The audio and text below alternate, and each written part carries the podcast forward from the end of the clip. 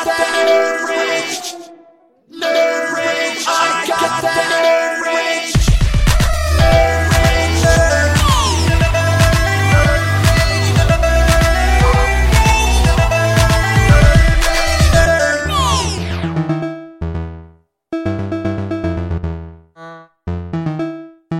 Hello, all. I am your host, Tweak Attack, and this is Nerd Rage. Today's topic is about books versus movies. Of course, comic books being included into the book category. Uh, I personally don't know a lot about comic book movie adaptations and their faults, but I know a lot of people who are avid comic book fans and always have complaints.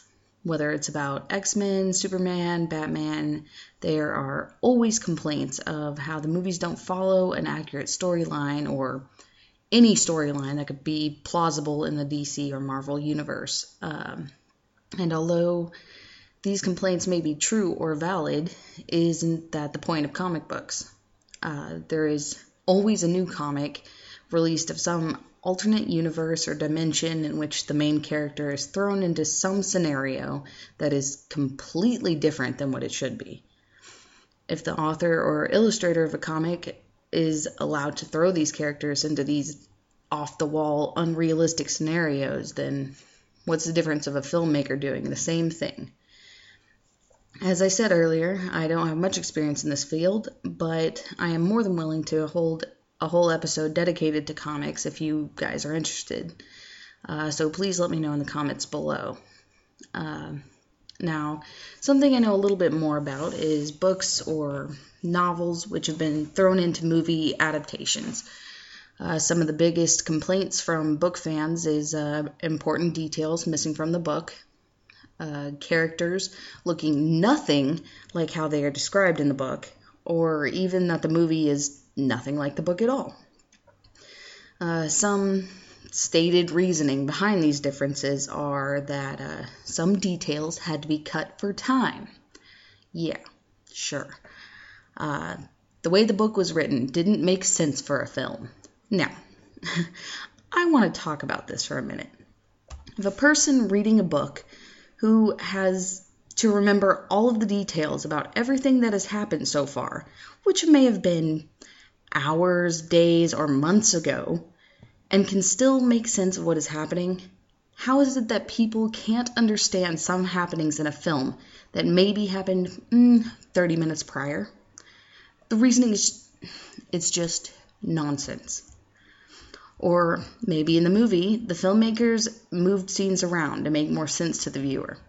Again, I feel that this excuse is crap for pretty much the same reason I previously mentioned.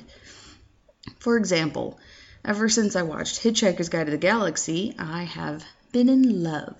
So much, in fact, that I decided to buy Douglas Adams' entire collection on the movie, which includes The Hitchhiker's Guide to the Galaxy, The Restaurant at the End of the Universe, Life, the Universe, and Everything, So Long and Thanks for All the Fish, and a couple more books. Uh, I've almost finished Hitchhiker's Guide, and honestly, I'm amazed, although I don't know why, at uh, all of the things that were just completely left out. Um, I'm even more surprised at how much extra junk was thrown in in replacement of the omitted content. At first, you know, I was pretty upset about this, but I do have a feeling that some of the extra junk may be from his other books and will possibly come up later in my readings. So I may have uh, another episode about all of that. Uh, so then there are Harry Potter fans. This book, this topic on these books could honestly have its own episode. Um, but let me touch on it for a little bit. The books were freaking amazing. If you hadn't read them, then you should. The first movie or two were pretty spot on with the books, but as the books got better, the movies started skipping out on more and more val- important information. Like, not to mention the change of Dumbledores in the movie, which was, of course, you know, tragic reasoning behind that, but the new actor chosen for Dumbledore just did not live up to the first actor's skill and uh, how good he was with the fictional character from the book. Um, but the new actor just didn't act anything like how Dumbledore was explained in the books. He was just off in his own world doing whatever he felt like doing, apparently. Uh, I feel like with J.K. Rowling having some say in the movie making that it could have been better or closer to the books, and she failed at making my dreams come true. So, last thing I want to talk about is uh, how one should go about movies and books together. I personally think, in order to prevent painstaking heartbreak from the movie not living up to the books, that the movie should be watched first, and then the books can be read later to fill in the gaps and make everything better. Some people, however, disagree, saying that watching the movies first will take away any creativity or imagery that the reader should be able to invent themselves because they will automatically envision the actors or scenery from the movie. Yeah, I guess there's a point to all of that, but really, if you're going to be like that, then you should just boycott movies indefinitely because movies are always going to disappoint in comparison to the books. So either get over it or choose a side books or movies. If you liked my albeit tame rant and want to hear more, please subscribe to my channel.